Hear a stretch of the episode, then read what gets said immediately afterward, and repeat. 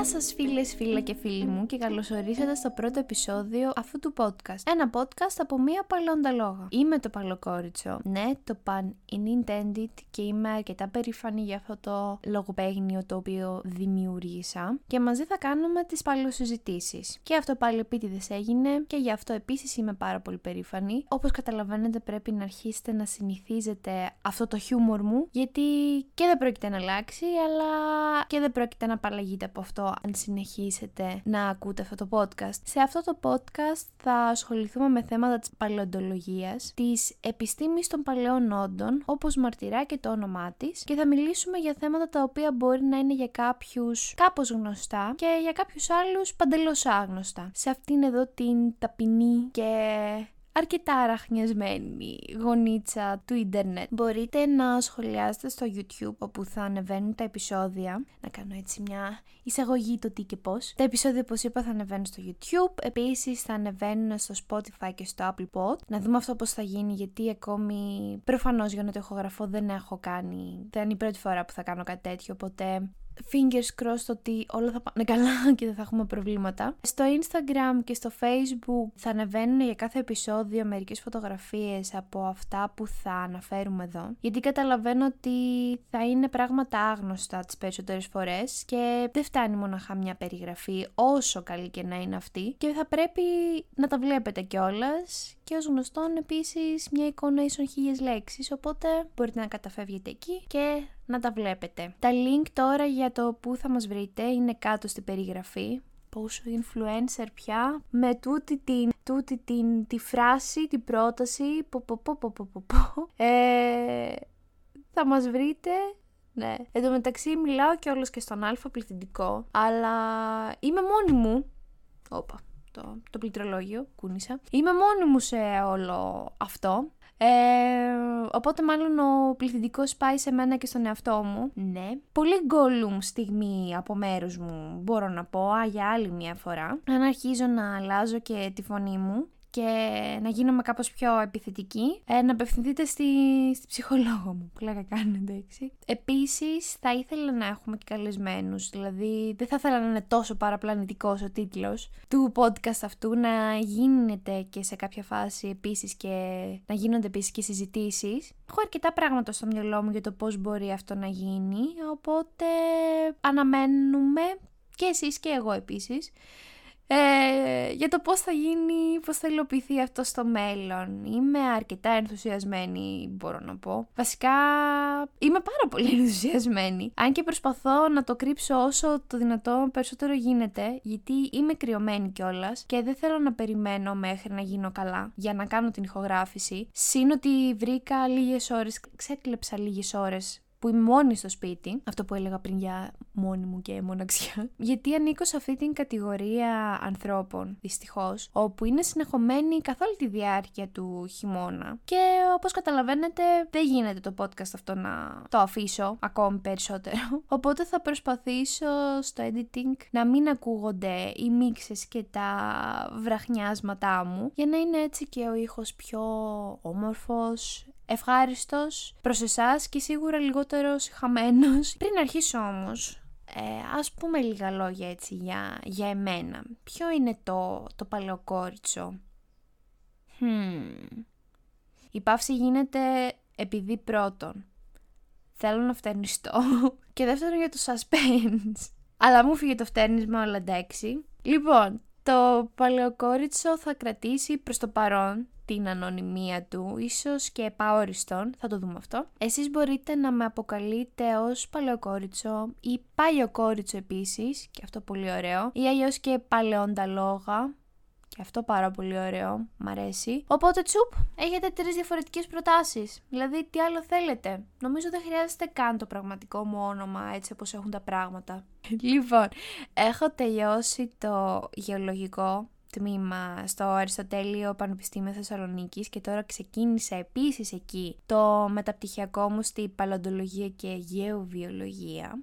Ε, μ' αρέσει πάρα πολύ η παλοντολογία πρίζω συνεχώς τους φίλους μου και τους γνωστούς μου με διάφορα facts και πληροφορίες εδώ και αρκετά χρόνια και το podcast αυτό ήθελα να το κάνω εδώ και πάρα πολύ καιρό περισσότερο γιατί δεν υπάρχει κάποιο μέσο πληροφόρησης για παλαιοντολογικά θέματα πέρα από το να πας και να σπουδάσεις το αντικείμενο αυτό. Να το διδαχτείς δηλαδή σε κάποια σχετική σχολή γιατί η σχολή παλαιοντολογίας δεν υπάρχει και μετά η άλλη επιλογή είναι να επισκεφτείς κάποια παλαιοντολογική έκθεση ή μουσείο, κάποιο μουσείο φυσικής ιστορίας για παράδειγμα, που εδώ στην Ελλάδα, για να λέμε και την αλήθεια, είναι άφαντα, δεν υπάρχουν, ή αυτά που υπάρχουν δεν είναι καθόλου διαφημισμένα και προωθημένα και έτσι είναι ξεχασμένα και παραμένουν στην αφάνεια. Γενικά η παλαιοντολογία δεν είναι καθόλου προωθημένη. Μπορείς να βρεις πάρα πολύ υλικό στα αγγλικά για τους ευνόητους λόγους, από podcast μέχρι διάφορα βιντεάκια, φυσικά τα επιστημονικά άρθρα που από εκεί αντλείται όλο το υλικό, από βιβλία, πιο εκλαϊκευμένα άρθρα, δηλαδή υπάρχει το υλικό αυτό. Όχι μόνο στα αγγλικά και σε άλλες γλώσσες. Στα ελληνικά ωστόσο δεν υπάρχει τίποτα και αυτό που υπάρχει δεν είναι και τόσο εύκολα προσβάσιμο προς τον κοινό, να το πω έτσι, πολίτη, ο οποίος έτσι θέλει να ενημερωθεί. Είναι κυρίως για ακαδημαϊκούς σκοπούς και ναι, δηλαδή εμένα αυτό δεν μ' αρέσει. Και είπα με τούτο εδώ το εγχείρημα να βάλω το ιντερνετικό μου, ας το πούμε, λιθαράκι για να γίνει η παλαντολογία περισσότερο γνωστή και προσιτή επίσης. Η ιδέα του podcast τώρα ήρθε όταν ήμουν εθελόντρια στην έκθεση του απολυθαμένου δάσου της Λέσβου πριν μερικά χρόνια που είχε έρθει εδώ στη Θεσσαλονίκη και σταγάστηκε στο, στο λιμάνι, σε ένα χώρο εκεί. Και για πρώτη φορά μίλησα για παλαντολογία καθώς ήμουνα... Είπανε να μην λέμε ξεναγός, επειδή δεν ήμουν ξεναγός ως τίτλος, αλλά ουσιαστικά έκανα καθήκοντα ξεναγού. Μας είπαν να λέμε ενημερωτικό προσωπικό, το οποίο εντάξει μου αρέσει και λίγο περισσότερο γιατί είναι πιο μεγάλη λέξη και έτσι είναι λίγο πιο, πιο fancy, πιο, πιο ιδιαίτερη. Και εκεί λοιπόν, για πρώτη φορά που σας είπα, μίλησα για όλα αυτά και διαπίστωσα ως άνθρωπος ο οποίος και εκτός της σχολής έχει διαβάσει για παλαιοντολογία, το έχει ψάξει μόνος του, ότι ο κόσμος δεν γνώριζε αρκετά πράγματα που θεωρούσα εγώ προσωπικά δεδομένα. Για παράδειγμα, θυμάμαι να με ρωτάνε αν το δινοθήριο. Το δινοθήριο είναι ένα προϊστορικό προβοσκιδωτό, ε, το οποίο ήταν και ένα από τα αντικείμενα της έκθεσης. Με ρωτούσαν αν το προβοσκιδωτό αυτό το δινοθήριο είναι σύγχρονο με τους δεινόσαυρους ή αν ο άνθρωπος, για παράδειγμα, συνεπήρχε με τους δεινόσαυρους. Γενικά, πολλές ερωτήσεις με δεινόσαυρους έπεφταν, οι οποίες κατά το 90% δεν είχαν καμία σχέση με την πραγματικότητα και καταλάβανα ότι δεν φταίνε. Δηλαδή, στην αρχή νόμιζα ότι μου κάναν πλάκα. Δηλαδή, τους κοιτούσα και βλέπα στα μάτια τους ότι δεν κάνουν πλάκα. Και εκεί είπα ότι όπα, δηλαδή κάτι γίνεται εδώ. Το καλό ήταν ότι συνάντησα πάρα πολύ κόσμο που ήθελε να μάθει για την παλαιοντολογία, αλλά όπως είπα και πιο πριν, δεν έβρισκε κάποιο υλικό στα ελληνικά. Γιατί εντάξει, δεν ξέρουν κι όλοι αγγλικά και δεν ξέρουν και όλοι να ψάχνουν επιστημονικά άρθρα επίσης. Και έτσι όπω μιλούσα, δηλαδή έβλεπα και μου έλεγαν ότι θέλουν να ψάξουν και τους φαινόντουσαν και πάρα πολύ ενδιαφέροντα όλα αυτά που έβλεπαν εκεί και έλεγαν ότι θα το ψάξουν και παραπάνω. Υπάρχουν γενικά πολλά και άγνωστα για το ευρύ κοινό πλάσματα πέρα από τους δεινόσαυρους, όπου ήταν και το highlight, όπου είναι μάλλον το highlight της παλαιοντολογίας, οργανισμοί οι οποίοι είναι εξίσου εντυπωσιακοί και σημαντικοί, ίσως και παραπάνω σημαντικοί, και θα τους ανακαλύψουμε κυριολεκτικά και μεταφορικά, περισσότερο μάλλον μεταφορικά, γιατί έχουν ήδη ανακαλυφθεί, εντάξει, μαζί, εδώ και στην ε, πορεία. Και σε αυτό το σημείο,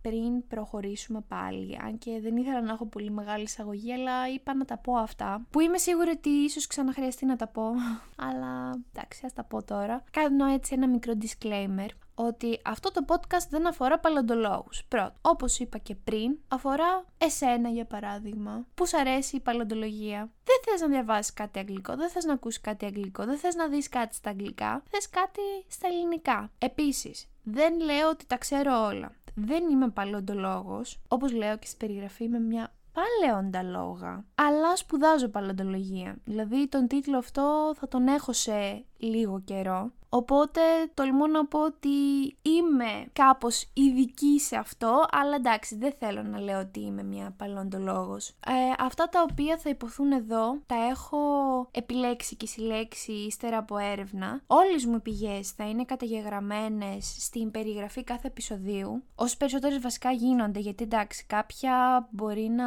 τα έχω μάθει, να τα έχω διαβάσει και να τα ξέρω από χρόνια πριν και να μην μπορώ να βρω το συγκεκριμένο άρθρο, αλλά ξέρω ότι αυτό υφίσταται. Για παράδειγμα, τώρα δεν μου έρχεται κάποιο παράδειγμα να σας αναφέρω. Οπότε εντάξει, οι πηγές θα είναι καταγεγραμμένες. Είναι ένα επιστημονικό podcast, γιατί εντάξει, η παλαιοντολογία είναι μια επιστήμη, οπότε το κρατάμε σοβαρά και επαγγελματικά εδώ, τουλάχιστον σε αυτό το κομμάτι. Ελπίζω να καταφέρω να κάνω να αγαπήσετε την παλαιοντολογία, να πάτε σε μουσεία και εκθέσεις εξαιτίας μου. Γιατί πραγματικά υπάρχει πολύ συγκεκριμένος πλούτος, ειδικά εδώ στην Ελλάδα, ο οποίος είναι προσβάσιμος, δηλαδή εκθέσεις υπάρχουν. Έχουν βρεθεί πάρα πολλά πολυθώματα εδώ στην Ελλάδα, αλλά όλη αυτή η γνώση μένει ανεκμετάλλευτη ή παραποιείται. Είναι έτσι λίγο μια μπιχτή που δίνω, μια σπόντα. Θα τα πούμε και στη συνέχεια, όπου θα σας φανερώσω τα, τα μυστικά. Αυτό ακούστηκε πάρα πολύ σαν, δεν ξέρω, ότι ελάτε στην αίρεσή μου, κάτι τέτοιο. Μπορώ να το διαγράψω στο editing, θα δούμε.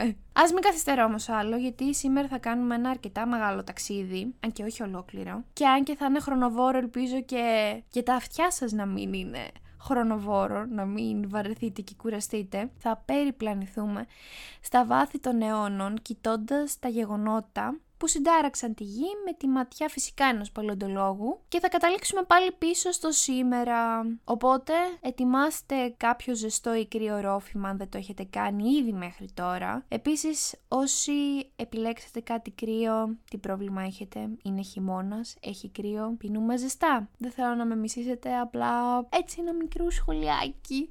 Ε, Τέλος πάντων, αρπάξτε και κάτι να φάτε αν είναι. Εγώ προφανώς και δεν μπορώ να το κάνω αυτό. Έχω εδώ το, το τσαγάκι μου που θα το πίνω σιγά σιγά για να μην κάνω και, και ηχορύπανση. Και ας αρχίσουμε λοιπόν το ταξίδι μας. Η ζωή της γης έχει μια ιστορία 4,5 και κάτι ψηλά περίπου ε, δισεκατομμυρίων ετών. Συγκριτικά, όπως μου είχαν πει κάποτε στη σχολή για να καταλάβουμε το μέγεθος αυτού του αριθμού, μπορούμε να φανταστούμε ένα βιβλίο. Σκεφτείτε λοιπόν ένα αρκετά μεγάλο βιβλίο, δηλαδή 4,5 δισεκατομμύρια χρόνια δεν είναι και λίγα. Το ανθρώπινο είδος τώρα και ο πολιτισμός που έχει αναπτυχθεί τα τελευταία 10.000 χρόνια περίπου θα αποτελούσε τη τελευταία λέξη της τελευταίας σελίδας αυτού του τεράστιου βιβλίου. Είναι δύσκολο για τον άνθρωπο να μπορεί να κατανοήσει την έννοια των μερικών χιλιάδων εκατομμυρίων ετών, πόσο μάλλον των δισεκατομμυρίων ετών. Είναι, αν καθίσεις να το σκεφτείς, δεν βγάζεις άκρη, πραγματικά. Καθώς και η ζωή μας είναι σχετικά αρκετά περιορισμένη χρονικά και ό,τι αφορά την ανθρωπότητα είναι απειροελάχιστο μπροστά στην εξελικτική πορεία της γης. Για να μπορέσουν λοιπόν οι επιστήμονες να επεξεργαστούν καλύτερα την έννοια του χρόνου, στράφηκαν στα διάφορα πετρώματα. Η αρχή της ζωής των οποίων ανέρχεται πολύ πίσω στο χρόνο, πιο πριν από τον άνθρωπο ή ακόμη και αρκετές φορές πιο πριν από οτιδήποτε άλλο. Κοιτώντας και παρατηρώντας τις στρώσει από τα πετρώματα, οι γεωλόγοι μπόρεσαν με το καιρό να καταλάβουν και να περιγράψουν σημαντικά γεγονότα της ιστορίας της γης. Από εμφανείς οργανισμών και εξαφανίσεις, μέχρι καταστροφές, από ηφαιστειακέ εκρήξεις και πτώσει από μετεωρίτες. Εστιάζοντας όμως στις εμφανίσει και στις εξαφανίσει οργανισμών, κατάφεραν να αποτυπώσουν μια πιο ξεκάθαρη εικόνα για την εξέλιξη της ζωής στη γη. Έτσι, μέσω της λεπτομερούς παρατήρησης και της σχολαστική σύγκρισης, κατάφεραν να διαχωρίσουν σε διάφορα κεφάλαια την ιστορία της γης, με αποτέλεσμα να μπορεί, να κατηγοριοποιηθεί όλη αυτή η γνώση σε μια κλίμακα χρόνου, την οποία θα αναλύσουμε στη συνέχεια. Όπως μπορείτε να φανταστείτε, ήταν πολύ δύσκολο από πέτρες, κυριολεκτικά από πέτρες, να αποτυπωθεί όλη αυτή η πληροφορία που έχουμε σήμερα στα χέρια μας. Για τον περισσότερο καιρό δεν είχαμε ιδέα πόσων ετών είναι η γη ή ποια γεγονότα την καθόρισαν και τι έγινε και με ποια σειρά έγινε αυτό. Φως σε αυτά τα ερωτήματα άρχισε να ρίχνει το 1669 ο Δανός επιστήμονας Νίκολας Στενό δημοσιεύοντας τους πρώτους νόμους της στρωματογραφίας. Εδώ τώρα μια παρένθεση. Η στρωματογραφία αποτελεί τον κλάδο των γεωλογικών επιστημών που ασχολείται με τη μελέτη των στρωμένων πετρωμάτων. Μελετά δηλαδή τι πετρώματα βρίσκονται κάτω από το υπέδαφος και με ποια σειρά αυτά τα συναντάμε. Έτσι, σαν παρένθεση, περισσότερα θα πούμε σε μελλοντικά επεισόδια, οπότε κρατήστε το αυτό σαν fun fact για σήμερα. Περισσότερα όσον ούπο. Ο Στενό λοιπόν υποστήριζε τρώσει από τα εδαφικά πετρώματα όσο πιο πάνω στην επιφάνεια της γης τα συναντάμε τόσο πιο νέα είναι. Από αυτά τα οποία υπόκεινται, τα οποία είναι από κάτω οι στρώσει των πετρωμάτων. Με αποτέλεσμα δηλαδή όσο πιο κάτω σκάψει κανείς το υπέδαφος, τόσο πιο παλιά απολυθώματα και συνεπώς παλαιότερα πετρώματα θα συναντήσει. Η θεώρηση αυτή ήταν κάτι το εντελώς πρωτοποριακό για την εποχή και αρκετά αξιοθαύμαστο, ωστόσο όχι εντελώς σωστό ακόμη καλύτερο όχι απόλυτα σωστό, είναι σωστή αυτή η θεώρηση κάτω από πολύ ιδιαίτερε και συγκεκριμένε συνθήκες. Με βάση λοιπόν την ιδέα του στενό, ο γεωλόγος Giovanni Arduino άρχισε να κατονομάζει αυτές τις τρώσεις από τα πετρώματα. Το 1760 λοιπόν ξεκίνησε τη μελέτη του στις Ιταλικές Άλπεις, βασιζόμενος στο βάθος και στη σύσταση των πετρωμάτων. Οι χαμηλές στρώσει από τα λεγόμενα μεταμορφωμένα και ηφαιστειακά πετρώματα τις εννοούμαστε πρωταρχική στρώση, πάνω σε αυτά τα πιο σκληρά ειζηματογενή πετρώματα τα ονόμασε δευτερεύουσα στρώση και τέλος πιο πάνω από αυτά τα πιο μαλακά και πιο πρόσφατα. Αλουβιακά υλικά το ονόμασα τριτογενή και τεταρτογενή στρώση. Καταλαβαίνω εδώ υπάρχουν αρκετές άγνωστες λέξεις. Μιλάμε για είδη πετρωμάτων. Λογικά θα γίνει ένα επεισόδιο που θα τα εξηγήσουμε και αυτά λίγο. Οπότε μην αγχώνεστε στο μέλλον. Όμως το πρόβλημα σε αυτό το επαναστατικό εγχείρημα ήταν ότι δεν εμφανίζονται τα πετρώματα με την ίδια σειρά ανά τον κόσμο. Οπότε δεν ήταν και τόσο καρποφόρα η προσπάθεια αυτή και δεν έδωσε μια ουσιαστική λύση στο πρόβλημα. Το πρόβλημα αυτό θα λυνόταν με μια παγκόσμια στρωματογραφική σύγκριση των στρώσεων αυτών. Τα πράγματα έτσι άρχισαν να ξεκαθαρίζουν κάπως γύρω στο 1819, όταν ο Άγγλος γεωλόγος William Smith έκανε αυτό που οι άλλοι δεν σκέφτηκαν να κάνουν. Και τι ήταν αυτό; Έβαλε τα πολυθώματα στο παιχνίδι της αναζήτησης αυτής. Συγκρίνοντας λοιπόν τα απομεινάρια από οργανισμούς που έζησαν κάποτε και τα ίχνη τους βρίσκονται σε διάφορους τύπους πετρωμάτων, ο Σμιθ κατάφερε να τα ταιριάξει χρονολογικά όχι μόνο βασιζόμενο σε μια συγκεκριμένη περιοχή, αλλά έχοντας μια πιο ευρεία γεωγραφική εξάπλωση στη μελέτη του. Ήδη από πολύ νωρίς είχαν παρατηρήσει, για παράδειγμα, ότι οι τριλοβίτες, οργανισμοί που μοιάζουν με τους σημερινούς καραβαίους, δεν έχουν καμία σχέση με αυτούς, απλά για να έχετε στο μυαλό σας το πώς μοιάζουν, λογικά θα ανέβουν και στο Instagram και στο Facebook φωτογραφίες από διάφορα πολυθώματα τα οποία θα, θα αναφερθούν. Οι τριλοβίτες λοιπόν βρίσκονται πάντοτε πάνω, ε, πάντοτε, συγγνώμη, βρίσκονται πάντοτε κάτω από τους αμμονίτες. Δηλαδή, οι αμμονίτε, με αυτή τη λογική, θεωρούνται πιο νέοι. Οι αμμονίτε τώρα είναι το κέλυφος από εξαφανισμένα μαλάκια. Αυτή η διαδοχή από απολυθώματα, από συγκεκριμένα απολυθώματα, τα οποία εμφανίζονται όταν εξαφανίζονται κάποια άλλα, άρχισε να είναι φανερή. Και έτσι βγήκε το συμπέρασμα ότι οι οργανισμοί αυτοί διαδέχτηκαν ο ένας τον άλλον σε ένα καθορισμένο χρονικό πλαίσιο. Με τη βοήθεια λοιπόν των γεωλόγων αυτών και άλλων στο μέλλον που ακολούθησαν μετά από αυτούς, οι σύγχρονοι επιστήμονες κατάφεραν να δημιουργήσουν αυτό που σήμερα αποκαλείται γεωχρονολογική κλίμακα, στα αγγλικά Geological Time Scale, πιο απλά GTS. Η κλίμακα αυτή ωστόσο δεν είναι απόλυτη και έχει αλλάξει και αλλάζει συνεχώς με βάση νέα επιστημονικά δεδομένα που έρχονται στο φως, κυρίως τα τελευταία χρόνια με την ανάπτυξη της τεχνολογίας. Σήμερα διαχωρίζεται η γεωχρονολογική κλίμακα σε πέντε κύρια σκέλη: τους μεγααιώνε, τους αιώνες, τις περιόδους,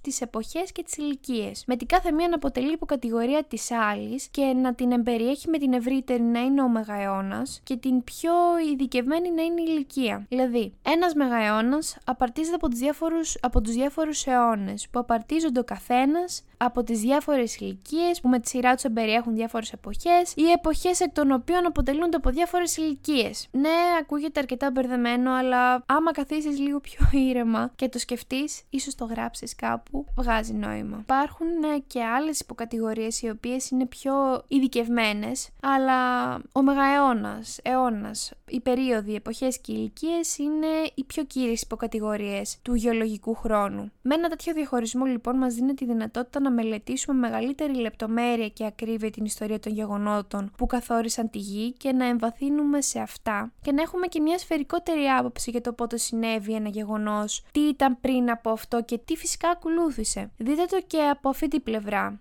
Α αναφερθούμε πάλι σε αυτό το βιβλίο. Το βιβλίο της γης χωρίστηκε στις επιμέρους αυτές υποκατηγορίες που είπαμε, οι οποίες μπορούν να παρομοιαστούν με τα μέρη και τα κεφάλαια τα οποία μπορούν να είναι χωρισμένα, ε, μπορεί να είναι χωρισμένο ένα βιβλίο που κάνει ουσιαστικά και πιο εύκολη την ανάγνωσή της άμα θέλουμε να αναζητήσουμε κάτι πιο συγκεκριμένο. Πάμε τώρα να αναλύσουμε το μεγαλύτερο και γενικότερο όρο στο χωρισμό της ιστορίας της γης που είναι ο Μαγαεώνας. Ο παλαιότερος Μαγαεώνας είναι ο καταρχαιοζωικός, ακολουθεί ο αρχαιοζωικός, Στη συνέχεια έχουμε τον πρώτερο ζωικό και τέλος έχουμε και τον πιο πρόσφατο, τον οποίο η γη διανύει αυτή τη στιγμή που μιλάμε, πολύ δραματικό ακούστηκε αυτό, ο οποίος είναι ο φανεροζωικός μαγαεώνας. Πάμε να τα πούμε έτσι λίγο πιο αναλυτικά. Περισσότερο ανα- αναλυτικά σε επόμενα επεισόδια, ίσως κάθε επεισόδιο και ένας μαγαεώνας, θα το δούμε αυτό.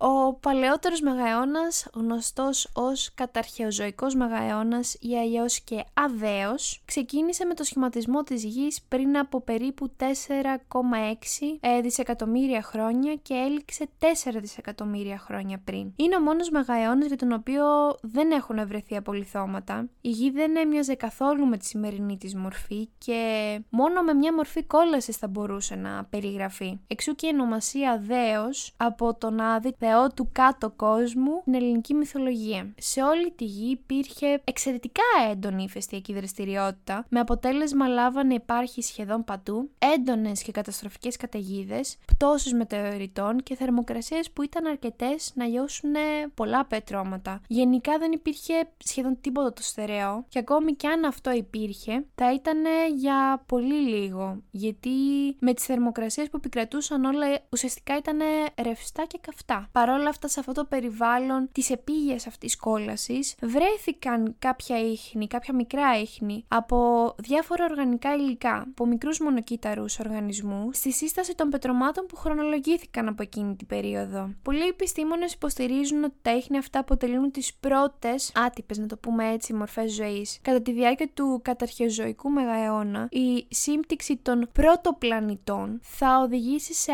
αύξηση της μάζας της, ας το πούμε, πρωτογή. Δεν ήταν ακριβώς η γη, έτσι όπως είναι σήμερα. Το εξηγήσαμε αυτό γιατί. Και θα απελευθερώσει τεράστια ποσά ενέργειας, θερμότητας και ραδιοκτηνοβολίας που θα οδηγήσουν το νέο πλανήτη σε ολοκληρωτική τήξη. Η γη είναι τώρα μια διάπειρο σφαίρα και τα υλικά της αρχίζουν να διαμορφώνονται ανάλογα με την πυκνότητά τους, με τα βαρύτερα να συγκεντρώνονται προς τον κέντρο του πυρήνα και τα ελαφρότερα προς την επιφάνεια. Ο μεγαέωνα αυτός έληξε με την ψήξη του φλοιού της γης, που είχε ως αποτέλεσμα τον σχηματισμό των λιθοσφαιρικών πλακών και των πρώτων υπήρων. Με τον σχηματισμό λοιπόν της στεριάς αρχίζει και ο επόμενος μεγαέωνα. Η επόμενη φάση της γης που ονομάζεται αρχαϊκός ή αζωικός μεγαεώνας, πριν από 4 δισεκατομμύρια χρόνια και τελείωσε στα 2,5 δισεκατομμύρια χρόνια πριν. Πήρε το όνομά της από την αρχαία ελληνική λέξη αρχή, που μεταξύ άλλων σημαίνει προέλευση, αφετηρία, και αυτό δεν έγινε αδίκως. Ο μεγαεώνας αυτός αποτελεί την απαρχή της πρώτης εξέλιξης της ζωής με τα πρώτα μικρόβια και τις πρώτες αρχαίγονες θάλασσες. Ο διαρκής βομβαρδισμός της γης από κομήτες και μετεωρίτες, το κύριο μέρος της μάζας των οποίων αποτελείται από πάγο, σε συνδυασμό με την έντονη έκκληση των ε,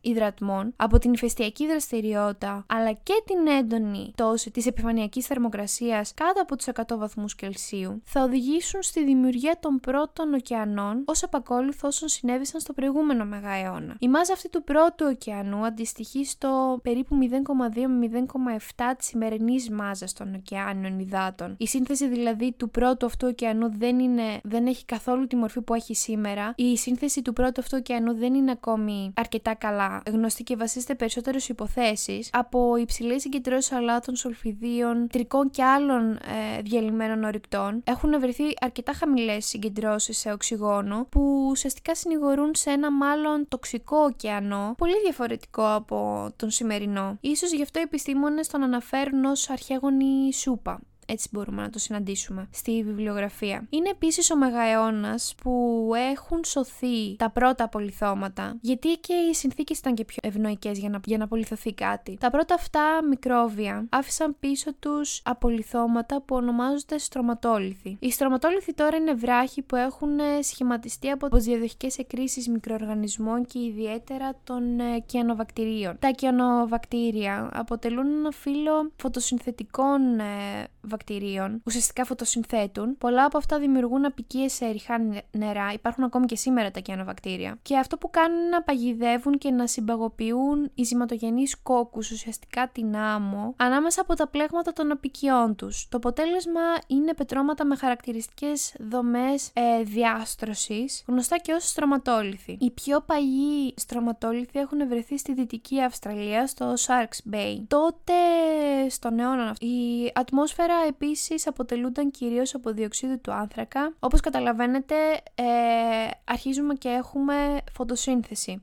Η ατμόσφαιρα μέχρι τότε αποτελούνταν κυρίως από διοξείδιο του άνθρακα, το οποίο τώρα αρχίζει και αλλάζει. Η ευρύ κατανομή των απικιών των φωτοσυνθετικών αυτών οργανισμών που παράγουν οξυγόνο, όπως τεκμηριώνεται και από την παγκόσμια εξάπλωση των στρωματολίθων, οι οποίοι έχουν χρονολογηθεί στα 3,5 με 1,2 δισεκατομμύρια χρόνια, δηλαδή πάμε και στον αμέσως επόμενο μεγααιώνα. Η εξάπλωση αυτή λοιπόν θεωρείται ότι συνέβαλε ουσιαστικά στην παγκόσμια αύξηση του ατμοσφαιρικού οξυγόνου. Τα κιανοβακτήρια εξακολουθούν να αυθονούν, αλλά νέες μορφές αερόβιων οργανισμών εμφανίζονται. Και έτσι 2,5 δισεκατομμύρια χρόνια πριν ο αρχαϊκός μεγαεώνας έληξε και ο προτεροζωικός έκανε την έναρξή του, όπου και αυτός με τη σειρά του έληξε πριν από 541 εκατομμύρια χρόνια. Πάμε τώρα στα εκατομμύρια, πιο πρόσφατο. Εκείνη την εποχή λοιπόν τα φωτοσυνθετικά αυτά βακτήρια μαζί με άλλους πολυκύτταρους οργανισμούς απελευθερώνουν μεγάλες ποσότητες οξυγόνου στην ατμόσφαιρα. Με αυτή την πρωτοποριακή διαδικασία αρχίζει επίσημα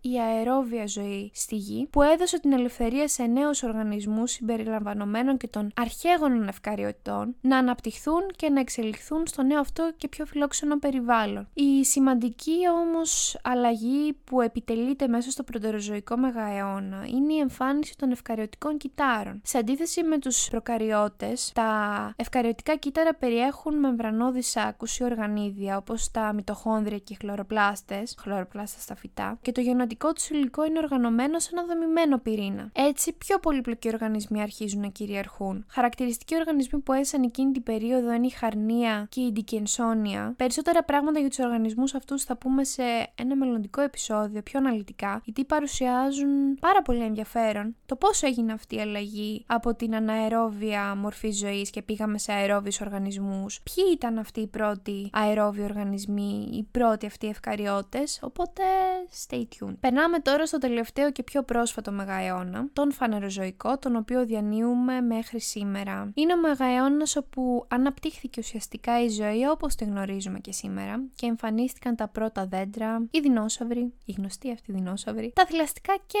οι άνθρωποι φυσικά. Πιο απλά είναι ο μεγααιώνας στον οποίο η ζωή άρχισε να έχει τη μορφή που έχει και σήμερα. Εδώ δυστυχώς ή ευτυχώς, ελπίζω δυστυχώς, ε, θα λήξει και το πρώτο αυτό επεισόδιο. Δεν έχω ιδέα πόση ώρα μιλάω και δεν θέλω να βγει και πάρα πολύ μεγάλο για πρώτο επεισόδιο, για να μην βαρεθείτε κι εσείς και να το κρατήσουμε έτσι απλό εκεί γύρω στο 30 λεπτό. Προσωπικά για μένα θα ήταν το ιδανικό, αλλά μπορείτε κι εσείς να, να μου πείτε άμα θα θέλετε να είναι πιο μεγάλα τα επεισόδια ή πιο μικρά. Μπορούμε να το διαπραγματευτούμε αυτό. Ε, και ήταν και αρκετά κουραστικό νομίζω το ταξίδι Δηλαδή 4 δισεκατομμύρια χρόνια δεν είναι και ένα απλό ταξίδι. Ε, αυτά λοιπόν για αυτό το επεισόδιο. Ελπίζω να σας άρεσε. Ελπίζω να υπάρχει έτσι αλληλεπίδραση στα σχόλια στο facebook, στο youtube, στο instagram. Ε, να προσέχετε, να φοράτε τις μάσκες σας. Ευχαριστώ πάρα πολύ που με προτιμήσατε για παρέα και ελπίζω να τα πούμε στο επόμενο επεισόδιο. Γεια σας!